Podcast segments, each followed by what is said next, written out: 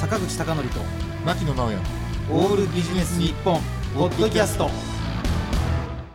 坂口孝則と牧野直哉のオールビジネス日本本日のゲストは2020年8月ですよあ8月以来のご出演です、有限会社いろはの竹内健礼さんですよろしくお願いしまあすよろしくお願いします2020年8月というとコロナ禍真っ最中でしたね、真っ最中でしたね。そうあそうそっかそっそうかその時に竹内さんと日本っていうか商売っていうかビジネスっていうか、はいはい。どうなっちゃうんだろうなって話しましたもんね話しました話しました。そっかじゃあそこから約2年が過ぎましたんでちょっと変化点含めてはい教えていただければと思います、はいはいまあ、ただ、えー、と竹内健礼さんまずご紹介するところから始めたいと思います、えー有限会社いろは代表取締役として大企業中小企業問わず反則戦略の立案新規事業企業アドバイスなどを行う経営コンサルタントでいらっしゃいます、えー大学卒業後雑誌編集者を経て観光牧場の企画広報に携わり楽天市場等で数多くの優秀賞を受賞なさっていますでもちろん、まあ、あの例えば雑誌の連載とかで竹内さんのお名前を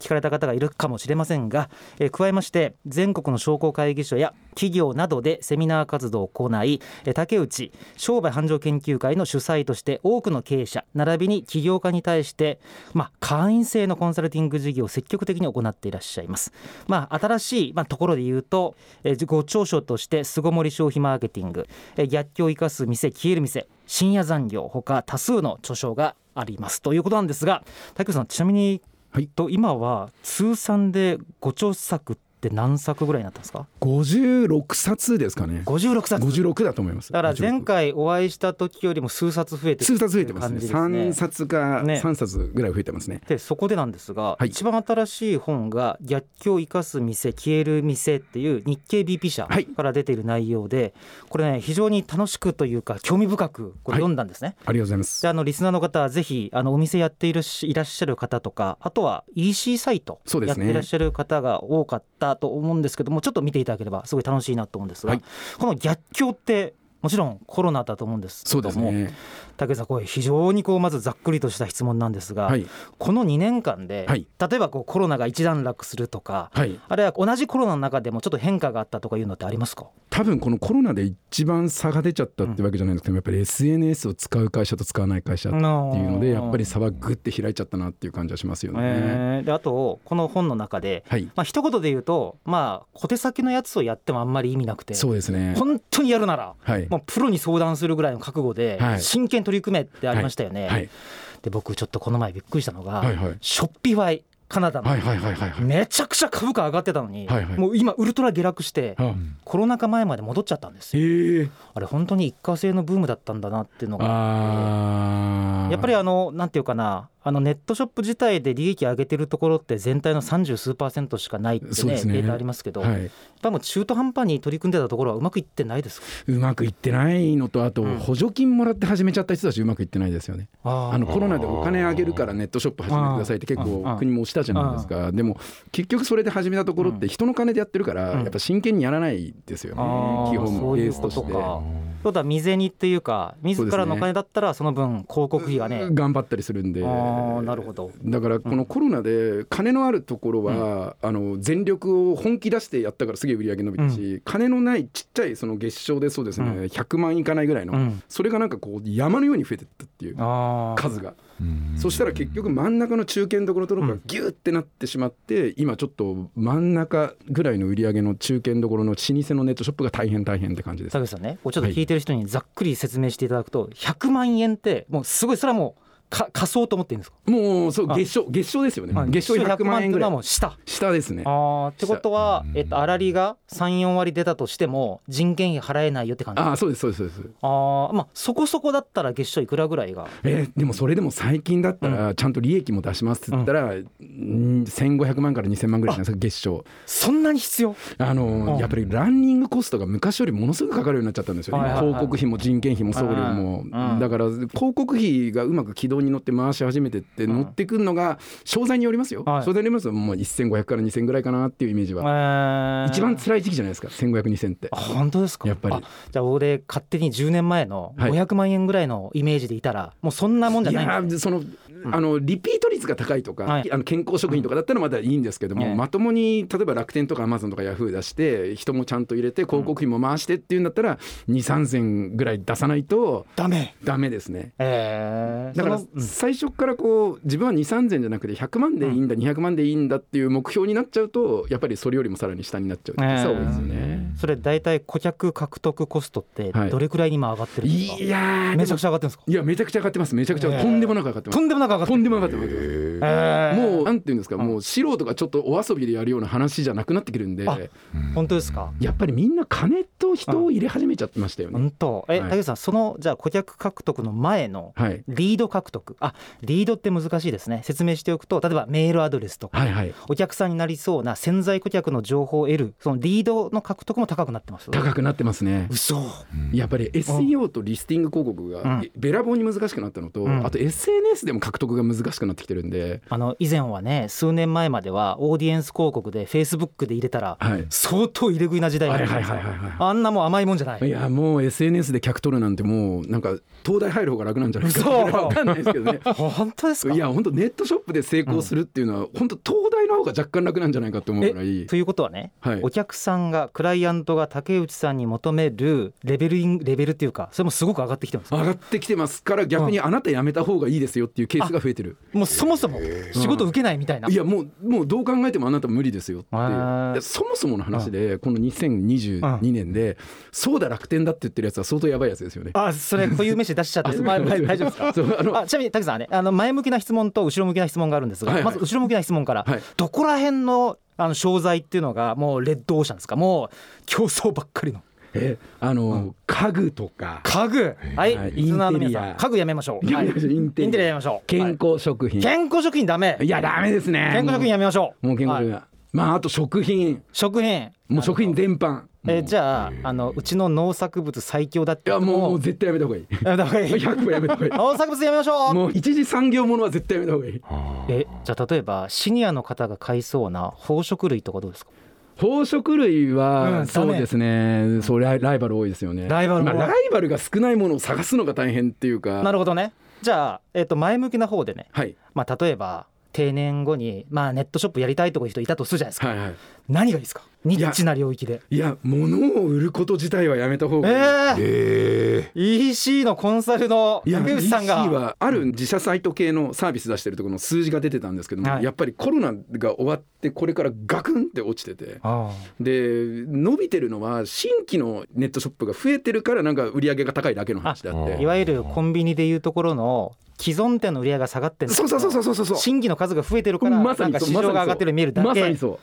そうですかだから、んコロナの時にすごい伸びましたっていうのが大体作体で20から30%ぐらい増えたんですよ、はいはいでその次が 15%10% ぐらい今5%から8%ぐらいしか伸びてないですからキャーガカンガカンガカンって落ちてるっていうってことはね、はい竹内さん数年前に EC 始めるんだったら、はい EC 始める人たちのコンサルやった方が儲かるってギャグで言ってた人がいるわけですが、はいはいそれちょっと事実になりそうですえね。事実になりそうですねねえ。今ネットショップで儲からない人は大体ネットショップを教える立場になってますからねきゃー、うんそうなんだ。美しい世界です美しい世界かわかりませんけども。綺麗ですよねえその場合にはい例えばですけど、大体やり始めてからみんなどうですか1年ぐらいやって撤退するってパターンですかいや意外に粘るんです意外に粘るはいまだいけるまだいけるって思っちゃうんですまだまだいけるっていうかまだ俺本気出してないみたいなああ漫画みたいなそうそうそうそう、えーまだ俺本気出してないってずーっと言い続けてるのが23年続くみたいなそれね、竹内さんね、はた例えばですよ、はい同じ1000万持ってても、めちゃくちゃ広告がうまかったらなんとかなるんですかうまいそうでもない。広告うまかったらなんとかなるかもしれないですあ、嘘あやっぱりそれはクリエイティブのことですかいやそれとも両両方です両方。あの広告運用の難しいのは、ええ数字を見る力と広告を作るクリエイティブの力の両方ないといけないんで、なるほど。なんか理系と文系みたいな話なんですよあね。なかーなかクリエイティブで、まあ、右脳っていうか文系的な、はい、だけど数字の表情を見ることが得意な人っていうのは分かれるじゃないですか、んだからそれはやっぱ大きな企業は2つとも分散してるんですよね、うんうんデータを追う人とクリエイティブする人が、でもちっちゃい会社ってそれセットになっちゃうから、うんやっぱり無理がありますよね。なるほどね、ねこれはねあのちょっとあえて固有名詞言わないんですけども、竹内さんが推薦していらっしゃった某北海道の、ね、企業はい、のその方のマーケティングの本とかを見たらこれ一般人にはできないと思いますよね。あーあの確信つい複てますね雑回帰すぎてそうですねパラメーターがそうですねいやあれを両方やる必要があるってことかなそうるですほどほら通常だったらその障害顧客価値とまではいかなくても、はい1年後2年後にあるお客さんがいくらぐらい払ってくれるかって計算しないとはいそもそも広告って成立しないじゃないですか。成立しないですね1回でね成立する広告なんてあるはずないんで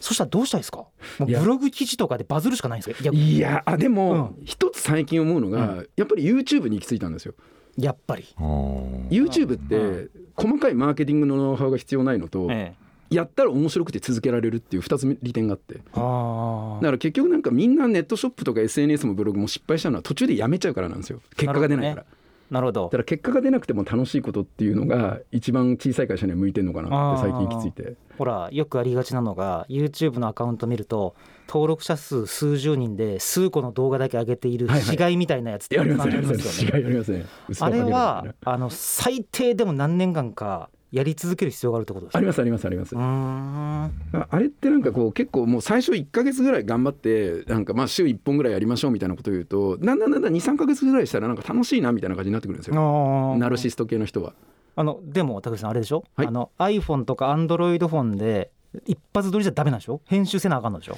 いやもうなんか知んないけど、撮っててアップしてたら、うんその商材とかその店が好きな人はずっと見続けてくれるんで、あーそうだから多少下手でも僕は最近いいのかなっていう、はあーえってことはね高橋さんね、いジャンルはまずどれ選んでもレッドオーシャンだから、はい、あとは YouTube とかで、まあ、目立っていくしかないってことあーその通りです嘘だからあの商材は何でもいいかうんら、SNS からの流入を上げないと、んまあ、YouTube もブログも全部ひっくるめてうん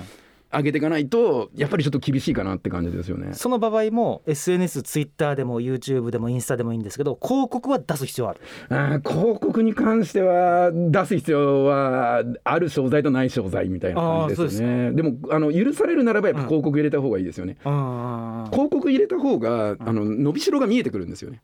なるほどそうねん広告入れないと計算が全部できなくなるじゃないですか、はいはいだからやっぱり広告入れるビジネスはもう美しい正義ですよあーやっぱりそれは多分掛け算が見えてくると思うんですけどあその通りですも大体じゃああれですかあのさっきの月賞1000万だとしたら広告費はどれくらい入れるようなイメージなんですか月賞1000万だったら、うん月賞1000万ぐらい稼ぐんだったら、うんいやー100200ぐらいは入れないとやっぱりそれくらいの覚悟がないと。覚悟がないとやっちゃまああかん一概には言えないですけどもねあよくなんか売り上げの10%とは言われるんですけどー、ええ最近10%じゃ効かないんじゃないかな。あーそうですか。うんあのちなみに、はいあの竹内さんに例えば依頼なさる場合ね、はいどういうルートかっていうとやっぱりじゃあその話で言うと YouTube 経由なんですか、ああ僕の仕事そうそうそうそ YouTube 経由ではないですね。あないですかはい、 僕僕はコンサルタント業なんでうん本とか、あセミナーとかがやっぱり多いですよなるね。そうかでも竹内さんだったら本出せますけど、はい EC やってる人がいきなり本出すっていややめた方がいいですね。ねえうんたまに相談されますけど、あ本当もうそんな遠回りなことはやめようって。あー自費出版で200万払うんだったらああいますねいますねいあーますけどやめませよっていうはいますだよ、ったらもう月額で宣伝広告費にぶっ込んだ方がいいといういや、うん内製化に力入れてった方がいいかなって。内製かあのホームページを作るうん広告を運用するとかっていうのをできるだけ中のスタッフでやるっていうはあにしていかないともう外注に出してたらもう割が合わなくなってきてるんで割が合わないの意味は時間ですか価格人件費が上がっちゃったんですよはあホームページを作るう人ん広告運用する人っていうところがこのコロナでみんな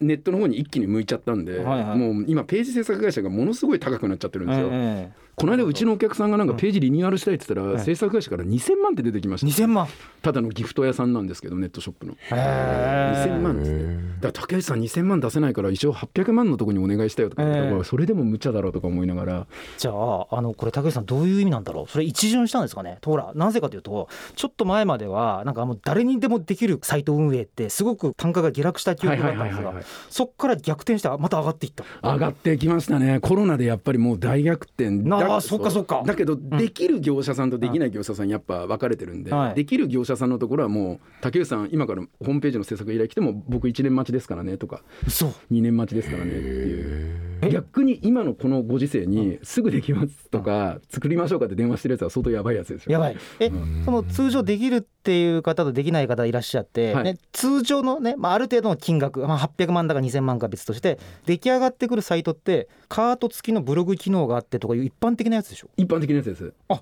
一般的なやつでも800万2000万いかかや、るはこれあの、う僕の勝手な自分なんですけども、はい今ちゃんと SEO もうん SNS も動画も全部連動できるような集客もちゃんとできますよっていうことを言うんだったら、うん300万以上ぐらいですかねうんちゃんと設計がちゃんとできてるものちゃプんとロデュースできてるやもってのでもうデザインがいいねっていうので200から250ぐらい、あなるほどはい、で800とかだと内部の SE ページの数がすごい多いとかはあと各ページがちゃんと SEO でキーワードも当てはめてあげてるかとかっていう話になってくるんですけどなるほどでも基本的になんか面倒くさい経営者には見積もりが高く出るっていうのが最近の流れなんで。それ面白い話です ね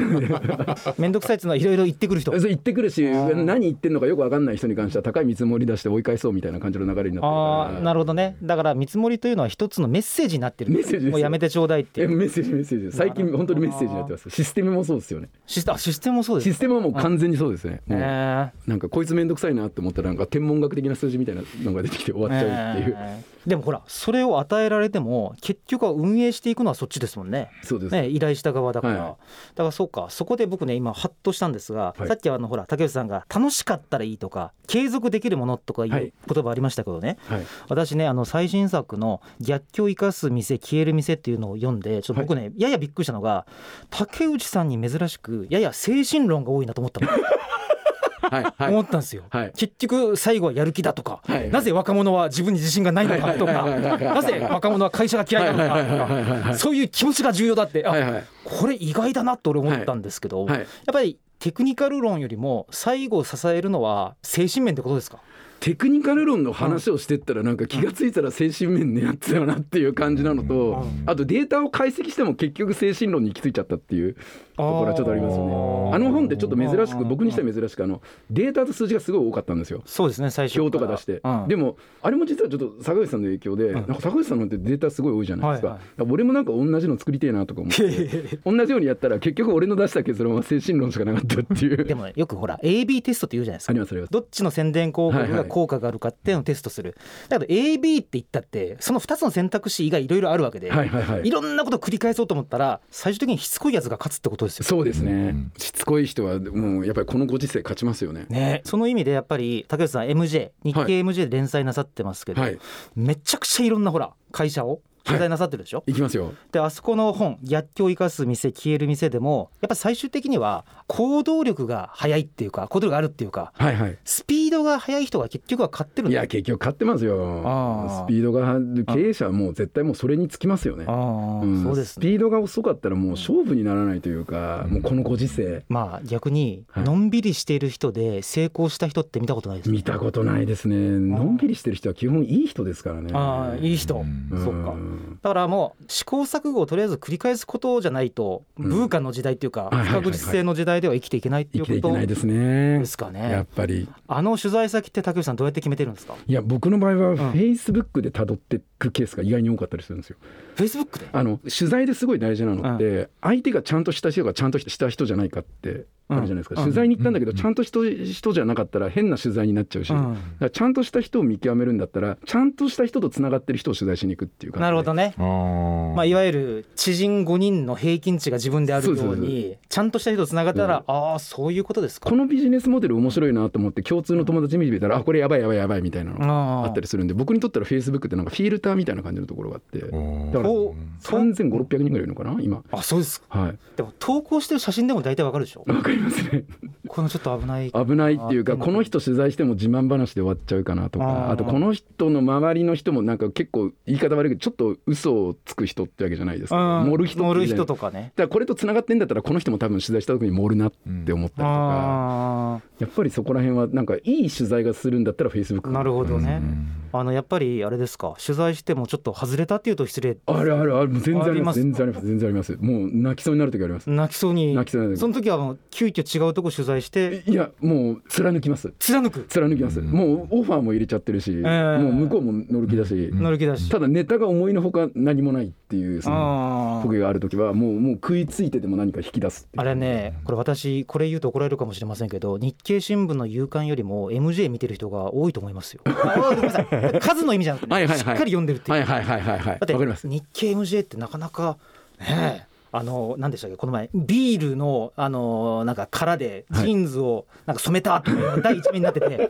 これ誰が読むのかも分かんないけど面白いなみたいな編集長がちょっと変わったんですよ今期からそうなんだからやっぱりちょっといや面白い編集長になったんで MG はなんかちょっと今期から面白いかなって僕もちょっと紙面ちょろちょろ読んでますけどしかもねいろんなこう分野が、まあ、いわゆる本当にこうね、はい、エンタメビジネスまで含めて載ってますもんね、はいはい、そうかあれはいいと思いますよ、いろいろ勉強になるし、ね、あのちなみにですね、竹内さんがあのさっき YouTube の話もあったんですけども、はいはい、YouTube を竹内さんのチャンネルを見ようと思ったらどう検索すればいいでしょうか、えー、竹内健礼のビジネスゼミっていうのを見ていただければ、えー、あの出てきますぜひチャンネル登録お願いしたいんですが、ここで、まあ、もちろん僕は拝見したことありますけど、うん、竹内さんの口からどんなことを語られているんですかあ、あのー、どちらかというとちょっとスモールビジネスというか、うんはい、あの小さい規模の会社さんに役立つようなノウハウをちょっと出してましてですね、ええ、あのー、5分ぐらいでちょっと見終わるぐらいちょっとコンパクトにまとめてますんでぜひ見ていただければと思います、はい、竹内さんちなみにね、はい、65歳定年になった人が、はい、竹内さんに、まあ、いろんな人生歩んできたと思いますけど、はいはい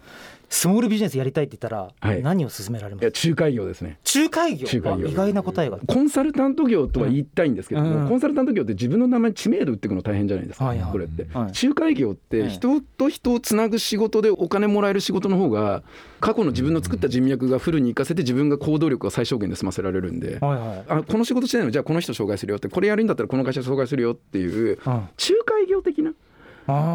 仕事人人材紹介というかそういえば最近ほら顧問紹介ビジネスとかね、はい、あるみたいですよね、ね、ありますよねそっかあとはあの、まあ、人じゃなかったら物と物と紹介でもいいしサービスの紹介でもいいですし、えー、まあ、例えばあのウェディングドレスを作りたいっていうサイト作ったら、パターンナーをうまくつなげたりとか、えー、そういう感じのちょっと間に入る仕事っていうのが多分一番効率がいいかなっていう。なるほどもちろんスキルとかノウハウとかもいいけれど、はい、もしかしたらそれだけ長く生きてこられた方は人脈というのがそうですね65っていう年齢考える最強の武器かもしれない武器かもしれないなるほどな65で物を仕入れちゃダメですよね、うん、 ああじゃあ物事全般の勝者みたいな仕事あそうですねまさにわかりましたではあの実はですね、はい、来週は、はい、竹内さんにもう一つの最近のテーマである ESG、あるいは SDGs というものを聞いていきたいと思います、はい、はい本日のゲストは有限会社いろはの竹内健礼さんでした来週もよろしくお願いしますありがとうございました坂口孝則と牧野直哉のオールビジネス日本ポッドキャスト今回はここまで次回もお楽しみに